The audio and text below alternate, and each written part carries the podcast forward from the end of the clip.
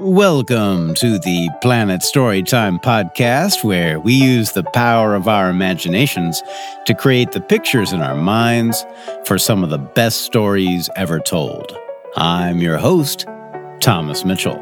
And today we have a pair of short works, one called How the Rhinoceros Got His Skin by Rudyard Kipling, and a poem called However You Be by T.M. Ganim. And while these two works are quite different, they show us how not accepting ourselves can make us feel not so good. Now, if you can, take a deep breath in and hold it. And let it out. Now, we're ready for today's story. Remember to see the pictures in your head as you listen to the story. I hope you enjoy it. How the Rhinoceros Got His Skin by Rudyard Kipling. Once upon a time, on an uninhabited island on the shores of the Red Sea, there lived a sage from whose hat the rays of the sun were reflected in more than glorious splendor. And the sage lived by the Red Sea with nothing but his hat and his knife and a cooking stove of the kind that you must particularly never touch. And one day he took flour and water and currants and plums and sugar and things, and made himself one cake which was two feet across and three feet wide. It was indeed a superior comestible. That's magic. And he put it on the stove because he was allowed to cook on that stove, and he baked it and he baked it till it was all done brown and smelt most sentimental. But just as he was going to eat it, there came down to the beach from the altogether uninhabited interior one rhinoceros with a horn on his nose, two piggy eyes, and few manners. He had no manners then, and he has no manners now, and he never will have any manners. He said, How? And the sage left that cake and climbed to the top of a palm tree with nothing on but his hat, from which the rays of the sun were always reflected in more than glorious splendor. And the rhinoceros upset the oil stove with his nose and the cake rolled on the sand.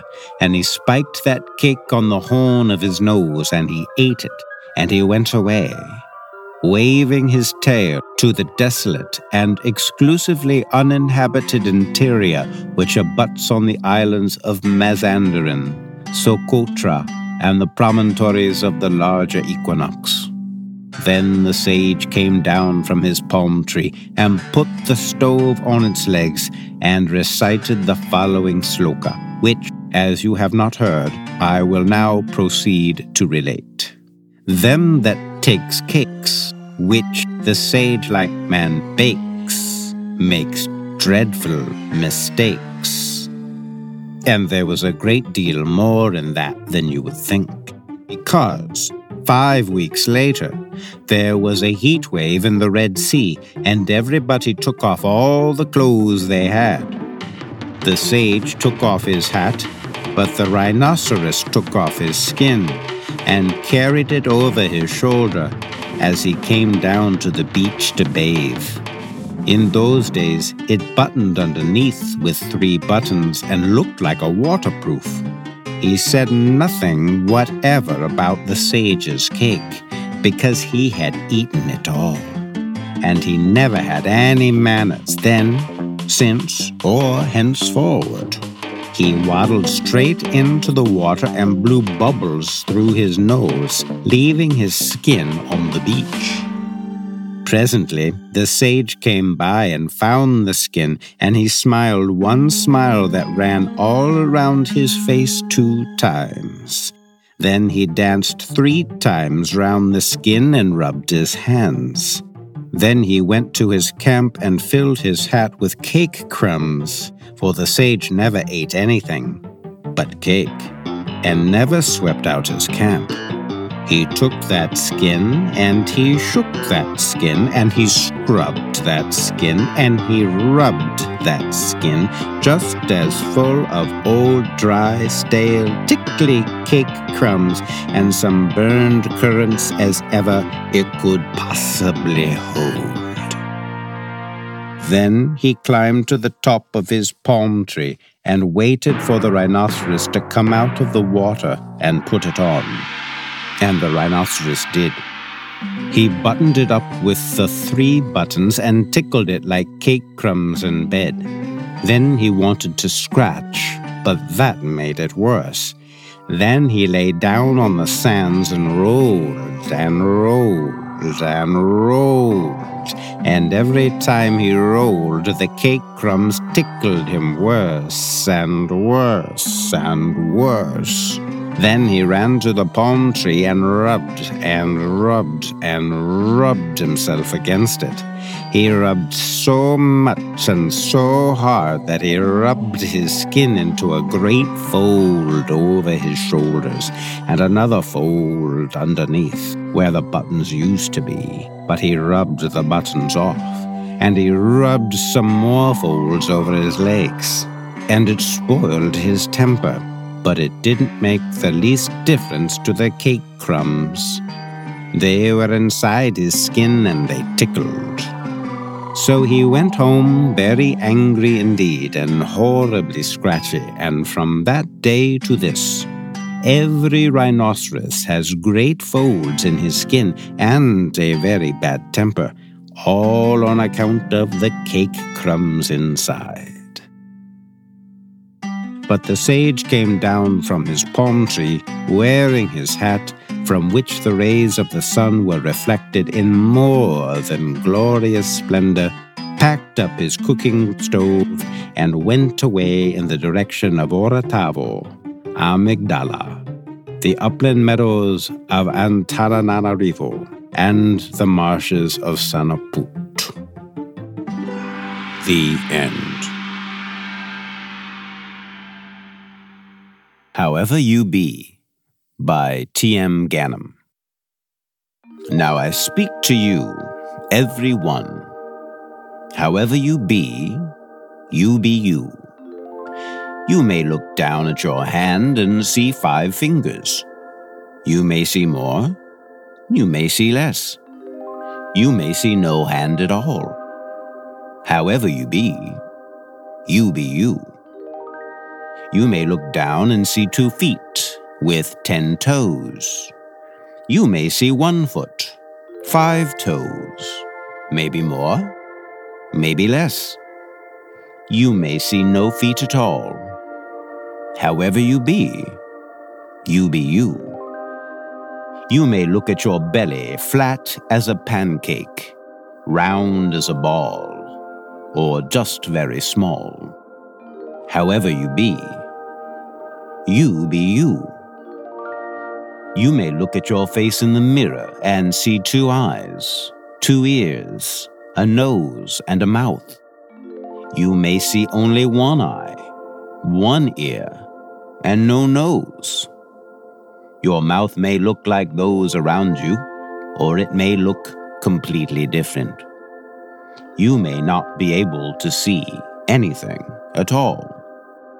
However, you be, you be you. You may look at yourself in the mirror and see yourself tall. You may see yourself short. You may see yourself sitting.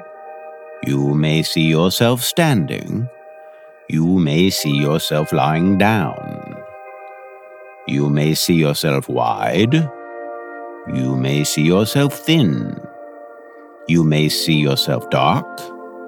You may see yourself pale. You may see shades all kinds. However you be, you be you. You may hear your voice loud. You may hear it soft. You may not hear it at all. You may see yourself old or see yourself young.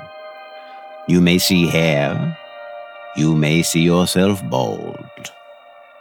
You may see smooth. You may see bumpy. You may see yourself big. You may see yourself small. You may see in between. You may see boy. You may see girl. You may see neither. However you be, you be you. You may like what you see in the mirror. You may not. Regardless in any way, whatever can be can't be what it's not. And we are as we are, however we be. So we might as well be just as we are. You see or not. You hear or not. Either way, it's all okay, for however you be, you be you.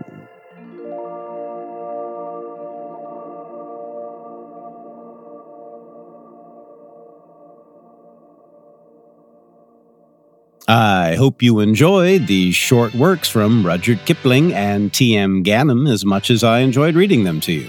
It just goes to show how making the best of what we've got is always the better way to go. Thank you so much for joining us today, and special thanks, as always, to our dear friend Paxton Stanley for his beautiful music and sounds. Until next time, remember to keep using your imagination and see just how powerful your mind truly is. Goodbye for now. If you enjoy the Planet Storytime podcast and would like to support the show, please click the subscribe button on your podcast player and tell your friends about us. You can also support us with contributions on our Patreon page. Simply go to patreon.com and search for the Planet Storytime podcast.